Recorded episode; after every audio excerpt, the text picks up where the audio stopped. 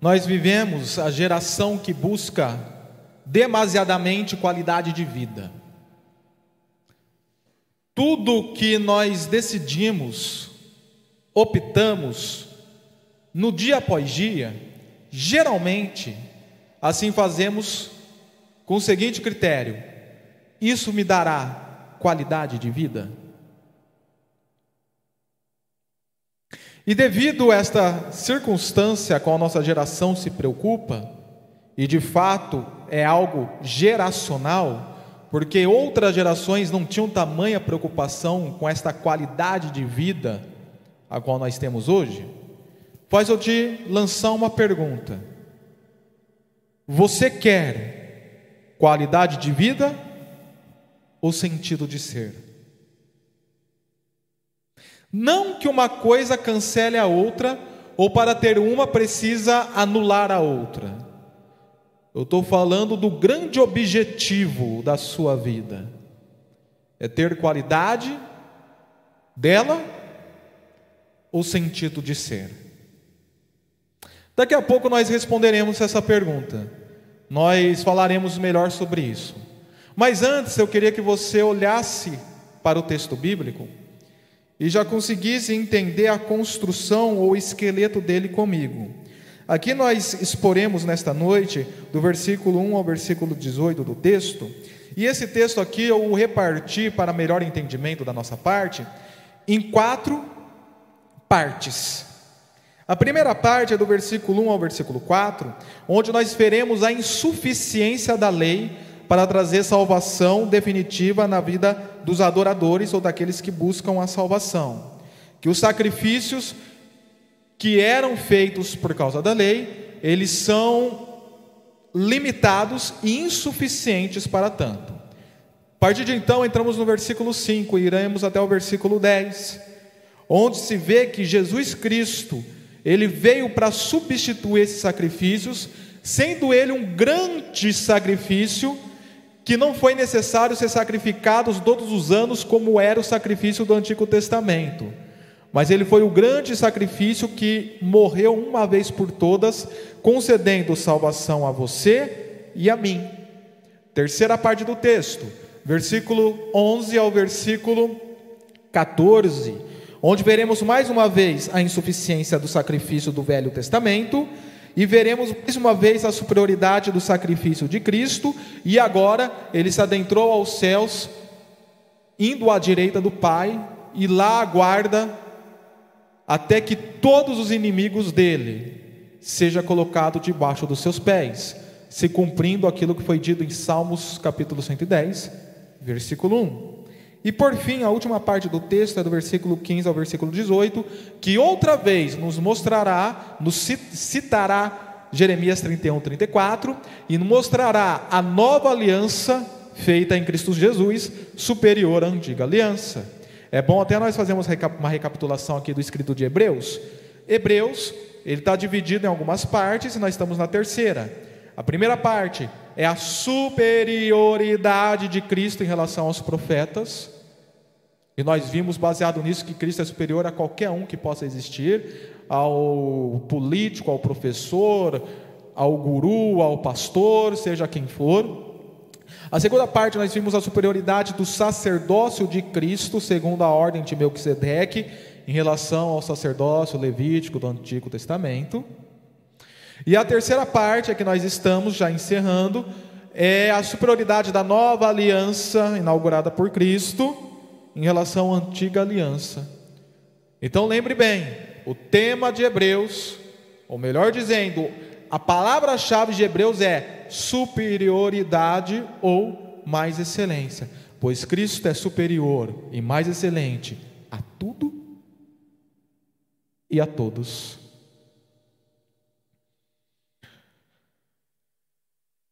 E a ideia-chave, ou melhor dizendo, a ideia geral desse texto, a ideia que fundamenta todo o texto, se começa logo no versículo 1, que nos mostra a lei, a finalidade da lei.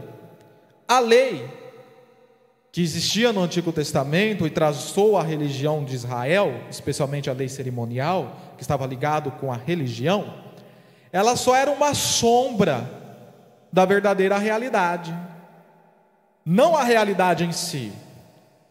Então, se você me ver andar aqui de cima, do, do, dos dois lados, tanto do direito quanto do esquerdo, você verá minha sombra. Você verá, você verá somente uma fragmentação de algo de mim. Mas você não verá de fato quem eu sou na minha totalidade. Maurício. Isso era a lei. A lei ela só era uma sombra de uma totalidade que viria. Somente era uma fragmentação, uma parte de um todo. A palavra-chave que eu quero falar para você é de que a lei era uma abstração da realidade concreta que existia, chamado Cristo Jesus. A lei era uma sombra da realidade, mas não era a realidade em si, pois a realidade em si era a pessoa de Jesus Cristo, a nova aliança. Porém, os leitores deste livro, que eram judeus cristãos, judeus de nacionalidade que tinham se convertido ao cristianismo, eles estavam em um perigo de retornar ao judaísmo, devido à perseguição do imperador Nero, que estava matando os cristãos, culpando estes de ter colocado fogo em Roma, visto que era ele mesmo que tinha colocado fogo em Roma, Nero louco. E como eles estavam temerosos em morrerem, serem presos ou saqueados pelo Império Romano, estava havendo o perigo eminente deles retrocederem ao judaísmo e à lei do judaísmo. Por isso, o autor de Hebreus fala da superioridade de Jesus Cristo em relação a todo o sistema do Velho Testamento.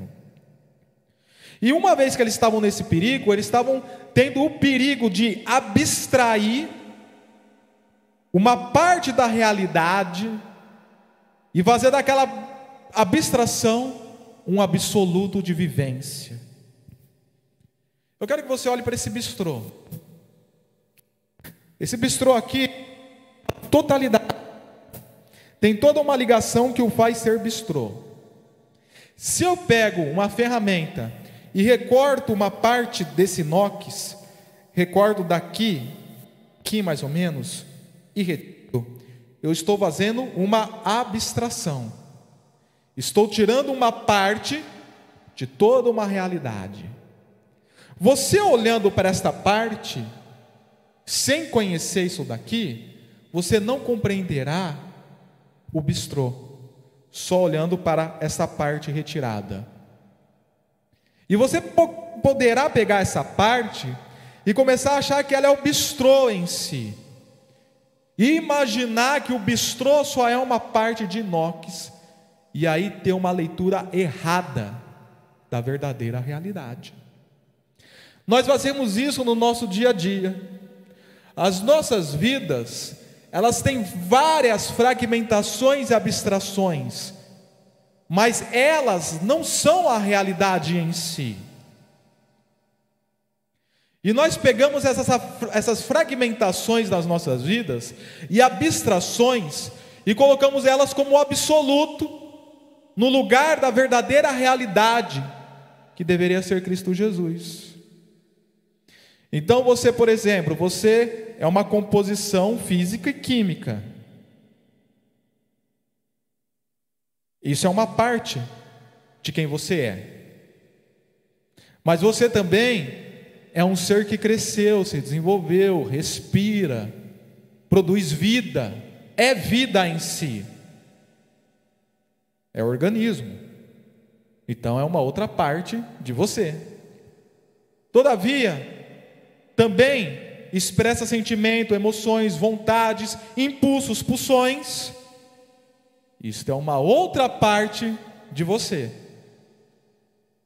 Você também é alguém que raciocina, pensa, interpreta, tem consciência e autoconsciência. Este é o fator ideal que diferencia nós dos animais. É a autoconsciência de poder se examinar, se ler, se interpretar, se entender. Isso é uma parte de você, mas não a sua totalidade. E assim continua. Você tem uma história de vida, uma formação cultural, o poder da linguagem, a economia, o desenvolvimento do seu dinheiro, casa, a sua sociabilidade com os outros, a sua postura ética, a sua contemplação estética, o seu exercício religioso. Eu não estou falando do cristianismo em si, mas estou falando do homem por si só ter o seu exercício religioso. É por isso que temos várias religiões. Mas nenhuma, nenhum desses aspectos é você, ou a totalidade de você em si, ou a totalidade da vida. Só são abstrações que têm que estar ligado em algum lugar concreto. É como o arco-íris. Eu não estou falando daquele do LGBTQI, que eu não aguento mais esse grupo. Eu não estou falando daquele arco-íris de seis cores. Eu estou falando do arco-íris de sete cores. Ele reflete uma diversidade de cores, mas ele tem uma fonte que o sustenta. Assim é a vida, tem uma diversidade de aspectos, porém tem uma fonte que a sustenta. E o nosso problema é que nós abstraímos alguma, alguma cor dessas e pensamos que essa cor é a cor, que essa parte da vida é que eu preciso. Você enquanto pessoa física, química e biológica, você necessita sim buscar uma qualidade de vida nesse sentido, com a sua saúde, com dormir bem, praticar atividade física, comer corretamente. Como ser que tem sentimento, emoções, pulsões, impulsos, desejos, vontades, que nós chamamos de alma vegetativa, você também precisa se tratar com suas emoções. É necessário você ter um hobby, um descanso, algo que goste de fazer. Se está passando por algum tormento ou perigo, desenvolver alguma, alguma terapia aí, alguma terapia séria que tenha compatibilidade com a nossa ideia cristã de vida. Você, como uma pessoa que raciocina, pensa, é necessário você desenvolver sua racionalidade, estudar, ler, pesquisar, pensar, refletir. É necessário você tomar conta da sua história, da sua formação cultural, da sua linguagem, da sua estética, da sua economia, da sua sociabilidade. É necessário.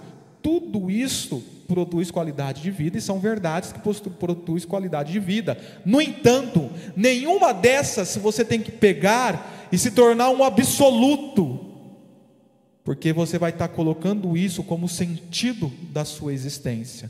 E nenhuma dessas fragmentações ou abstrações trará sentido de vida para você. Te trará qualidade de vida.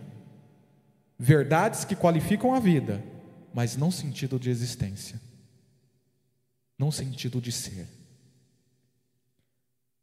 Então reflita: qual aspecto da sua vida você abstraiu e absolutizou? Para te ajudar, onde você tem, de repente, dispensado em grande quantia seu tempo, suas finanças, suas emoções, é um aspecto que de repente você está absolutizando em sua vida. Se tem algum aspecto da sua vida que desnecessariamente, note bem que eu falei, desnecessariamente você tem investido tempo, recursos, emoções e de você mesmo mais do que no reino? Você tem absolutizado esse aspecto da sua vida. Tem recortado uma parte da realidade e não tem achado sentido de ser. Então a lei, ela só é uma sombra da realidade. Porém, ela não é a realidade em si que está em Cristo Jesus. Semelhantemente, então, eu afirmo com vocês que, embora, muito embora, em nosso dia a dia, haja verdades abstradas que nos causem qualidade de vida, o fato é que só em Cristo Jesus nós temos o sentido concreto de ser. E eu quero explorar essa afirmação te apresentando dois motivos porque eu a fiz. Recapitulando já a introdução. O primeiro motivo é que o abstrato ele é limitado. O concreto ele é integralizado. Vamos falar sobre o primeiro motivo. O abstrato é o abstrato é limitado. Versículo 1 ao versículo 4 e depois o versículo 11.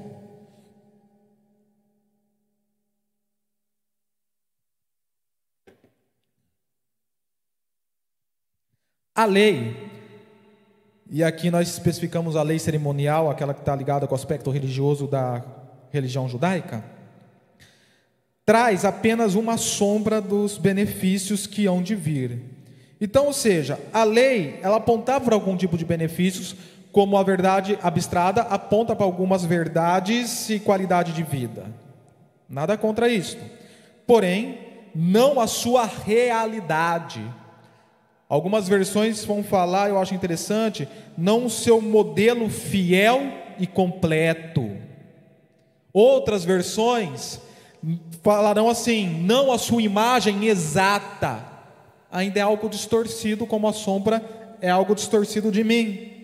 Por isso, ela nunca consegue, mediante os mesmos sacrifícios repetidos ano após ano, aperfeiçoar os que se aproximam para adorar, ou aperfeiçoar aqueles é, que a querem ou participam dela. Vamos recordar? Todo ano era sacrifício, no dia da expiação, em Okipur, no mês de setembro e outubro, que era chamado mês Tisri, todo ano, porque ela não tinha capacidade de dar consciência limpa para o pecador. Por isso que era necessário a sua constância. Versículo 2: Se pudesse fazê-lo, não deixariam de ser oferecidos? Uma pergunta retórica. Pois os adoradores ou os ministrantes têm sido purificados uma vez por todas mas não se sentiriam ou não teriam a consciência, e vejam muito bem essa palavra, que eu vou retomar na conclusão, a consciência limpa, ou se sentiriam, não mais se sentiriam culpados dos seus pecados. A palavra consciência, que pode substituir aqui o sentir, nós estamos falando justamente daquela fonte que traz todo o benefício para a nossa realidade a lei não conseguia fazer isto, trabalhar de fato com a consciência, com o coração, com a fonte, pois a lei só era uma abstração. Versículo 3: Contudo, esses sacrifícios são uma recordação ou uma lembrança, uma renovação da lembrança anual dos pecados. É só para te lembrar o quanto pecador você é e não conseguia de fato viver tranquilamente. Por mais que você se aplicasse essa qualidade de vida de apresentar o sacrifício, ela não conseguia te dar tranquilidade. Nenhuma abstração da realidade, nada que você tenha aí de verdade abstrata que qualifique a sua vida, nada disso vai trazer a devida tranquilidade para o seu coração. Como a lei não conseguia fazer isso com os judeus. Versículo 4: Pois é impossível que o sangue de touros e bode tire pecados. Essa verdade ela é repetida, repetida, e eu quero que você leia comigo, lá em Romanos 8, deixa seu dedinho aqui no texto que nós vamos voltar nele. Lá em Romanos 8, do 3 ao 4. Romanos 8, do 3 ao 4.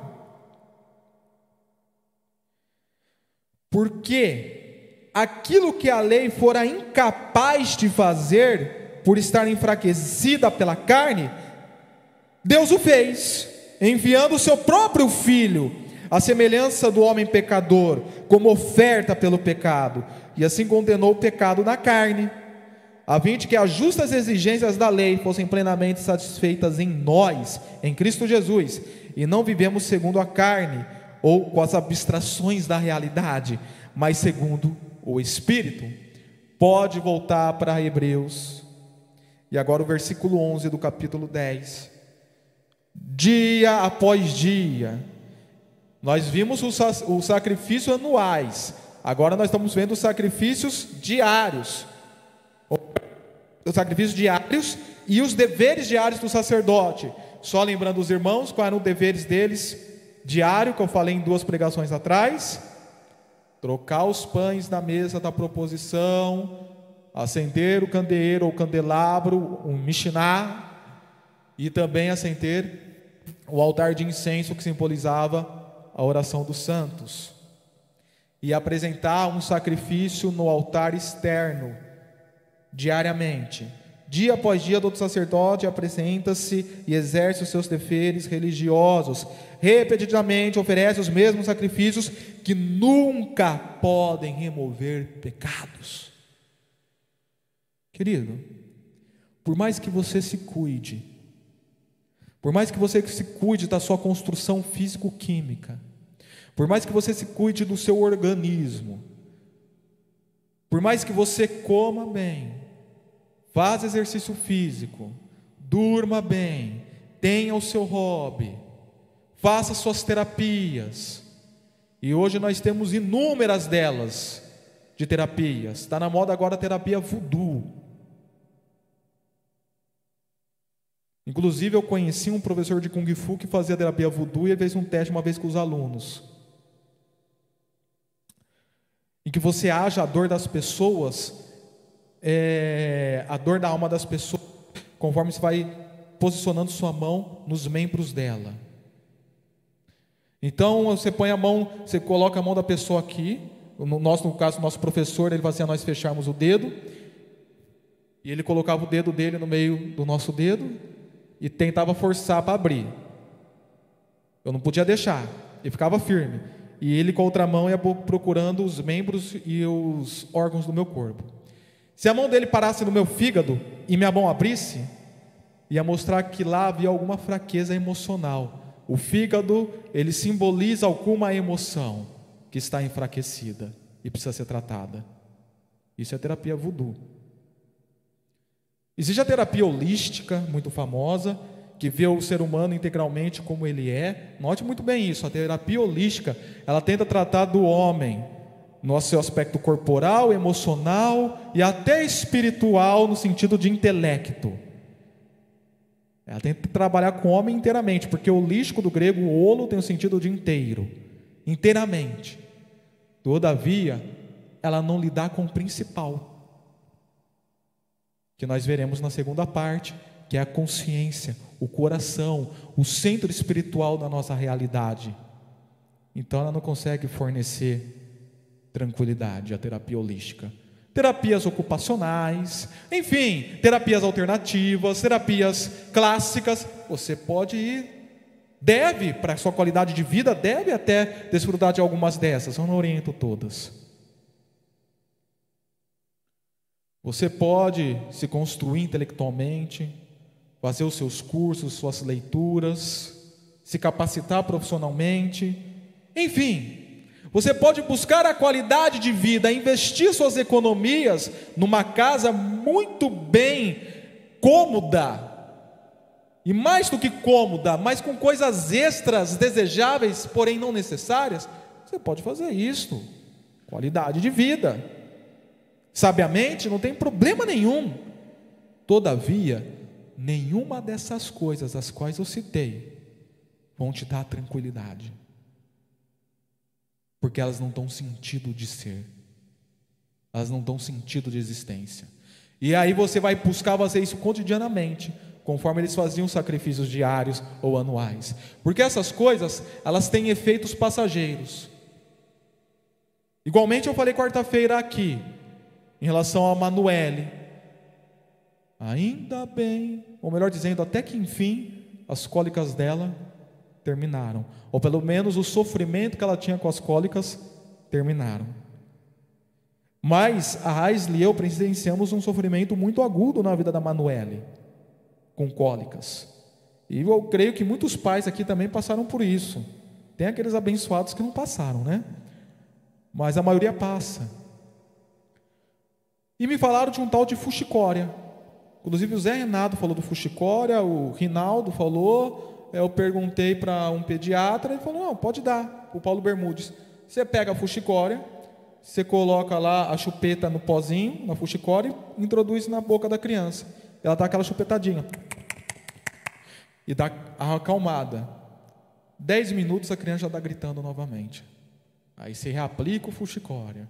E assim fica. Até o momento que o fuxicória também nem adianta mais. Essas coisas, elas são fuxicórias. Elas dão um efeito de tranquilidade momentânea, mas passa um tempo, você precisa se reaplicar naquilo, e se reaplicar, e se reaplicar, e se reaplicar, e se reaplicar constantemente, porque a tranquilidade definitiva, o sentido de vida definitivo, você não acha em nenhuma dessas abstrações embora elas sejam verdadeiras, no que se refere a trazer qualidade de vida.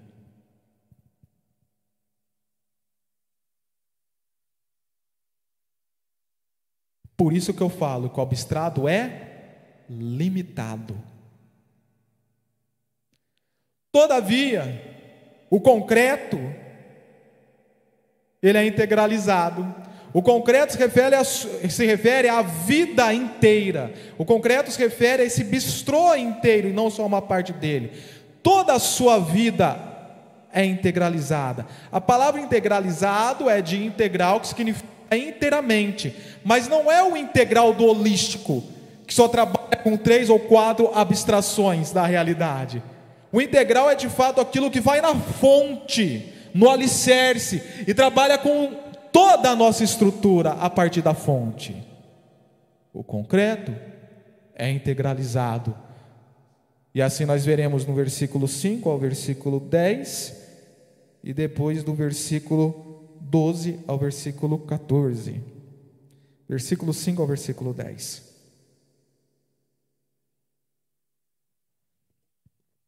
Por isso, quando Cristo veio ao mundo, disse, e aqui nós teremos uma citação de Salmos 40, do versículo 6 ao versículo 8: Sacrifício e oferta não quiseste. Dá o fuscório. Ah, enfim, sacrifício e oferta não quiseste, no sentido de não dá prazer. A palavra aqui no original tem um sentido aqui de não dá prazer. Sacrifício e oferta não dá prazer ao Senhor. Qualidade de vida que nós buscamos não dá prazer ao Senhor mas um corpo me preparaste. Talvez se você é bereano e foi conferir o texto lá, lá está escrito: o, o ouvido me abriste, porque lá está no hebraico, e aqui o autor do livro ele cita o grego, que é a Septuaginta. Embora sejam frases diferentes, o sentido é o mesmo, então não há problema nenhum de holocaustos, isto é, sacrifícios queimados, os animais queimados, e ofertas, ofertas gerais, pelo pecado, não te agradaste, no sentido de não, você não se satisfaz e não se deleita nisso. A qualidade de vida não faz a nossa a busca da nossa qualidade de vida não faz o Senhor se deleitar nisso. Você se deleita, o Senhor não. Ele pode até ficar feliz por sua vida, mas ele não se deleita nisto. Então eu disse, aqui Jesus falando para o Pai: Aqui estou, no livro está escrito a meu respeito, vim para fazer a tua vontade, ó Deus. Vocês lembram de Jesus no Getsemane? Senhor, afaste de mim esse cálice. Qualidade de vida aquele cálice traria a Jesus chicote nas costas, pregos na mão, sangue derramado, corpo despedaçado, zombaria, beber vinagre, coroa de espinho na testa, o que aquilo traria de qualidade de vida no nosso mundo pós-moderno, contemporâneo, capitalista para Jesus? Nenhuma. Mas Jesus estava preocupado em cumprir a vontade do Pai, primeiramente. Versículo 8. Primeiro ele disse: Sacrifícios, ofertas, holocaustos e ofertas pelo pecado não quiseste, nem deles te agradaste. Os quórum eram feitos conforme a lei, que já foi explicado. Então acrescentou: Aqui estou e vim para fazer a tua vontade. Ele cancela o primeiro para estabelecer o segundo. A nova tradução da linguagem de hoje vai escrever com essa ideia. Ele cancela os sacrifícios do Antigo Testamento para propor um novo sacrifício definitivo, que é Cristo Jesus. Continua o versículo 10.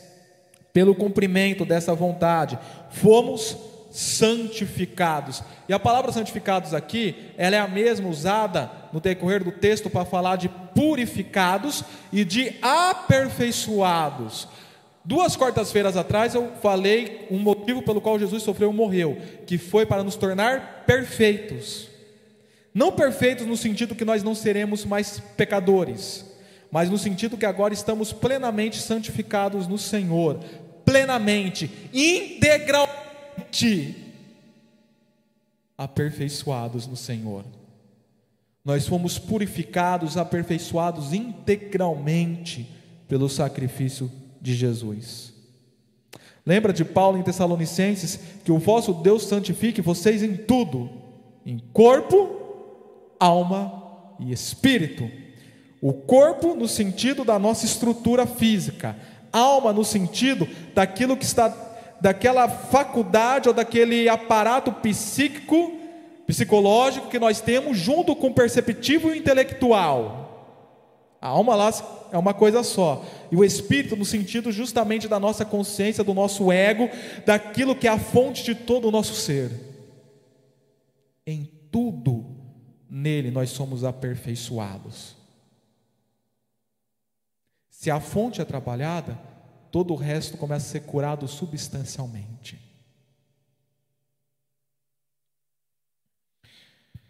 Isso não tira o mérito de você buscar essas qualidades conforme eu citei, porque elas são verdades. Não tira o mérito disto. Pelo contrário, dá a verdadeira visão para você compreender essa realidade e fazer de maneira correta. Continua. Versículo 12. Mas quando, desculpa, o versículo 10 ainda, fomos santificados por meio do sacrifício do corpo de Jesus Cristo, oferecido uma vez por todas. Não é necessário aquela limitação de ter que fazer novamente as coisas para ter para ter tranquilidade ou sentido, conforme a lei fazia. Cristo, ele morreu uma vez por todas, e quando ele entra na sua vida, ele entra uma vez por todas, lhe, tra lhe trazendo o sentido perpétuo. Agora o versículo 12. Mas quando este sacerdote, Jesus Cristo, acabou de oferecer para sempre um único sacrifício pelos pecados, assentou-se à direita de Deus, onde está lá intercedendo pela sua vida, como sumo sacerdote e advogado. Daí em diante ele está esperando até que os seus inimigos sejam colocados como estrado dos seus pés. Ou seja, na sua segunda vinda, na sua glorificação última, onde tudo será aniquilado no sentido de vencido, e ele reinará soberanamente, integralmente, 100% em toda a realidade. Versículo 14: Por quê? Por meio de um único sacrifício, não de vários sacrifícios que nem a missa tem a ideia da Igreja Católica que Cristo é sacrificado toda a missa novamente, literalmente. Não, não, não. O sacrifício dele foi único, conforme eu já falei aqui algumas vezes. O único sacrifício, ele aperfeiçoou, tornou perfeito, integralmente, para sempre, os que estão sendo santificados, que é você, é eu, somos nós. A missão integral que alguns com pouco conteúdo teológico desconhecem e falam errado dela, ela afirma, baseado no Pacto de Lausanne, na década de 70, que o evangelho ele é todo um abrangente. O evangelho ele não trabalha só com uma particularidade, ou ele não é só uma particularidade. Ele é um todo. É o evangelho todo para o homem todo, para todos os homens. Por isso que chama missão integral, conforme eu já expliquei o motivo da palavra integral. Abre parênteses. Quando eu falo missão integral, eu não estou falando daquilo que o Ed René faz, daquilo que o Arovaldo Ramo faz e o Henrique Vieira faz. Eles não são pastores da missão integral. Eles são pastores da teologia da libertação da Igreja Católica que se adentrou no meio evangélico. Não tem nada a ver. Fecha parênteses. Missão integral é outra coisa. É aquilo que, para quem gosta de pesquisar, Carl Henry, Harold Okenga, Francis Schaeffer, René, para falar de um brasileiro, René Padilha, fizeram. John Stott, aquilo que a Cristolândia faz, Pop, Pepe, enfim, isso é missão integral verdadeira. Mas deixa isso por um lado, o evangelho todo para o homem todo, para toda a realidade, para todos os aspectos do homem. Ele não é limitado. O evangelho ele não vai só te trabalhar com o seu corpo, mas vai trabalhar também com o seu sentimento, emoção, impulsos, pulsões, vontades e desejos. O Evangelho trabalhará, trabalhará com aquilo que Aristóteles chamava de alma vegetativa, que é a fonte da sua vontade e desejos. O Evangelho vai trabalhar com aquilo que era chamado de alma racional, por Aristóteles. O Evangelho vai trabalhar com toda a sua estrutura, com a sua história, com a sua mordomia, mordomia no sentido de ser folgado, no sentido de bom mordomo, de boa economia, de economizar corretamente o seu tempo, o seu dinheiro, a sua família, os seus recursos, a sua vida. O evangelho ele te restabelecerá nas suas relações sociais com os outros, com a sua família, com a sua sociedade. O evangelho te conduzirá na verdadeira religião que é a fé cristã, te dará a verdadeira postura ética, a verdadeira contemplação estética. O Evangelho, ele é um concreto integral. E ele fará tudo isso porque trabalhar justamente com a fonte que sustenta tudo isto, que é o seu coração, a sua consciência. É por isso então, fechando essa, esse segundo motivo que eu estou apresentando a vocês, que eu cito novamente, embora passe muito tempo que eu não cito esta frase, mas eu sinto novamente o pastor Abraham Kuyper, o holandês.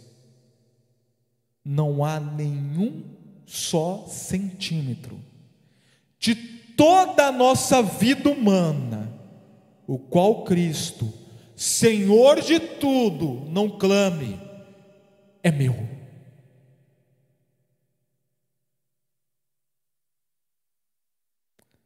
Para concluir a mensagem desta noite,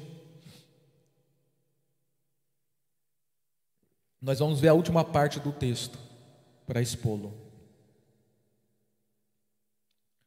O abstrato, que é limitado, ele trabalha só com a sua vida no que se refere ao que é externo. Ele não trabalha com a realidade interna. Ele pode até levar você a uma interiorização no que se refere à reflexão, a sentimentos, a vontades, a pulsões, mas tudo isso são características humanas que nós vivenciamos no dia após dia dessa realidade terrena. Por isso que o abstrato ele só trabalha com o externo, com o exterior. Agora o concreto, ele trabalha com o interno, com aquilo de fato que faz a ligação entre você e Deus.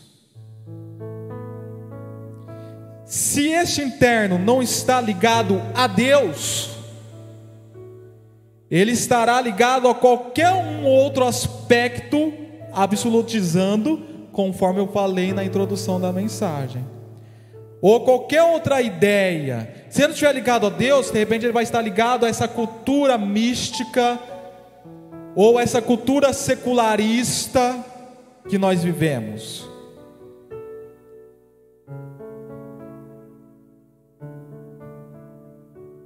Agora,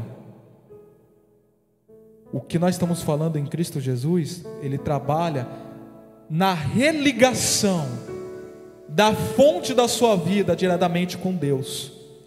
É por isso então que só o Evangelho tem poder de trabalhar com o interno, mais nada, de fazer a ligação com o Senhor, onde será estendido para toda a eternidade.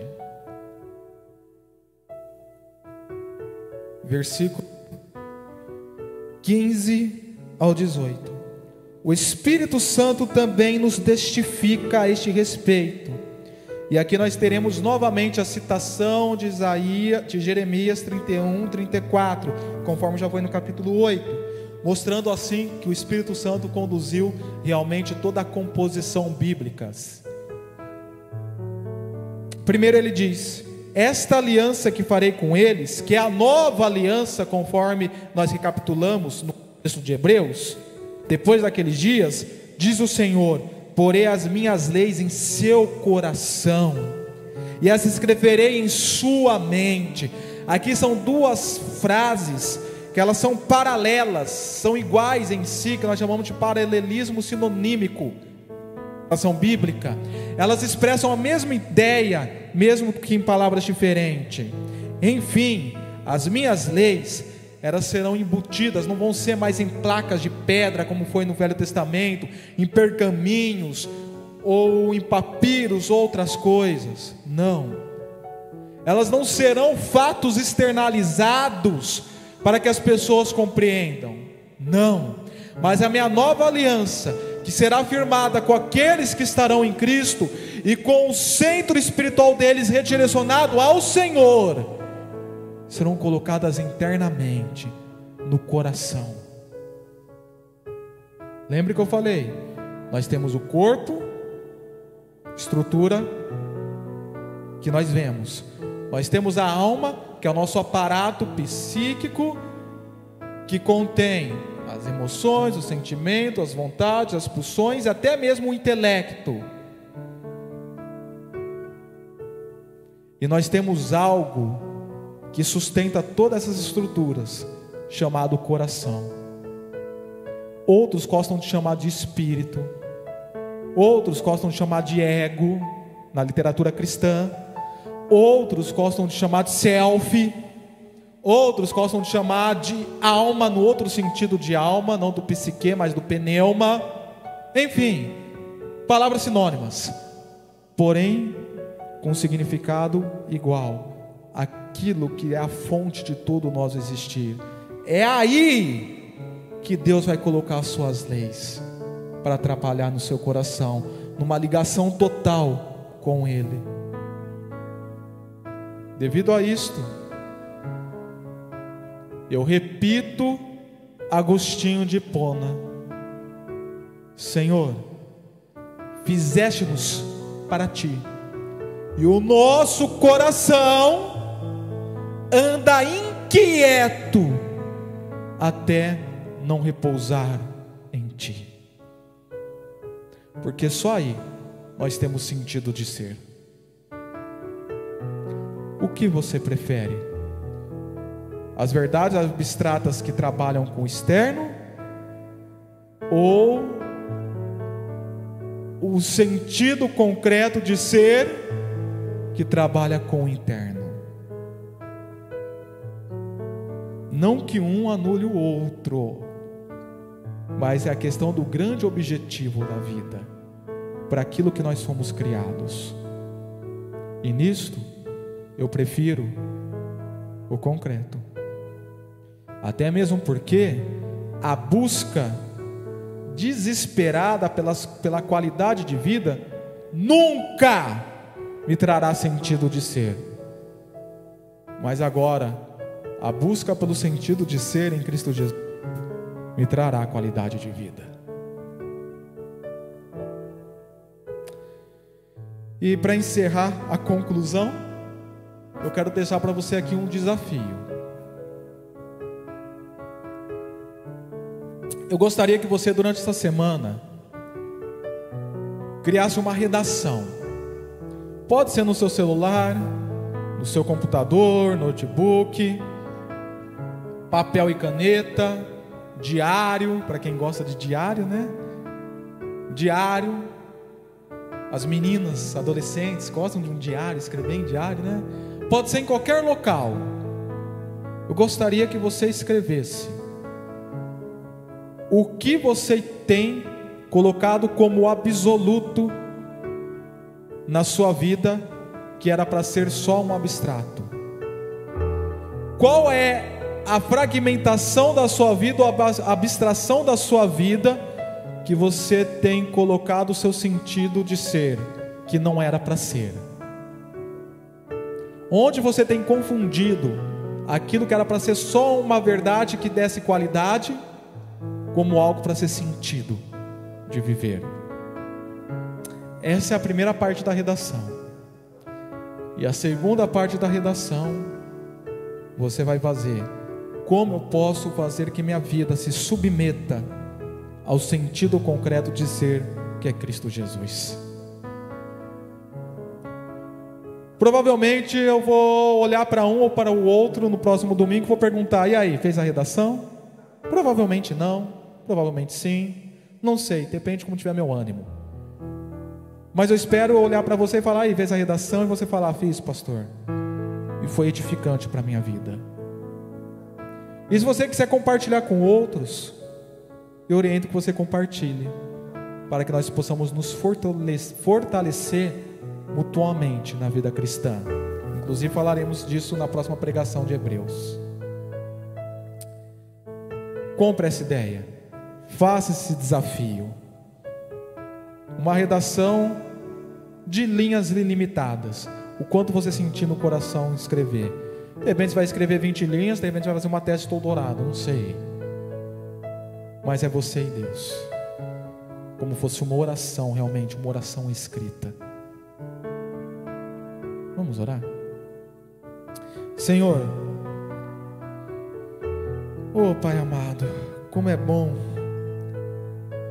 compreender se envolver, experimentar e permanecer aquilo que o seu apóstolo Paulo disse: a paz que excede todo entendimento, que é em Cristo Jesus. Este que é o único que pode trazer de fato o sentido de ser. Oh, Pai, vivemos uma geração que está tão perdida no sentido da vida uma geração que cada vez mais tem aperfeiçoado pelas ciências a qualidade de vida, as descobertas científicas, as evidências colocadas, os aprimoramentos tecnológicos, enfim, tudo isto tem ocasionado para essa geração presente, a qual eu faço parte, qualidade de vida. E eu te agradeço por isso, porque nós sabemos que isso é graça do Senhor. Porém, Infelizmente, essa geração tem vivido cega, resumindo ou reduzindo suas vidas para meras abstrações que usam para conceder qualidade, e por isso estão perdidas, não sabendo lidar com a existência, não sabendo lidar com seus medos, seus temores, seus conflitos, porque estão sem sentido sentido este que só encontra em Cristo Jesus. E eu lhe clamo pela esta geração a qual o Senhor me colocou para ser profeta. Eu lhe clamo por essa geração que o Senhor colocou esta igreja para ser profeta. E eu lhe clamo por essa igreja e por essas pessoas que nos acompanham. Se porventura assim eles têm vivido, traga, ó Deus, redirecionamento do sentido de ser em Cristo Jesus. Qual é o grande propósito da vida? É glorificar o Senhor e gozar da presença dEle para todos sempre, centralizando Cristo no poder do Espírito Santo. Nos redirecione para esta resposta e nos leve a viver desta forma, e que nenhuma abstração da realidade seja o nosso Deus, que nenhuma abstração da realidade nós estejamos investindo desnecessariamente nosso tempo, nossos recursos, nossas emoções, nossas vidas. mas que assim estejamos a investir no reino do Senhor, no reino de Cristo e na intimidade com Cristo Jesus. Que assim façamos e assim testemunhamos, para que outros façam, estes outros que estão perdidos e precisam ser redirecionados. Que sejamos usados pelo Senhor para redirecioná-los, em nome de Jesus. Amém.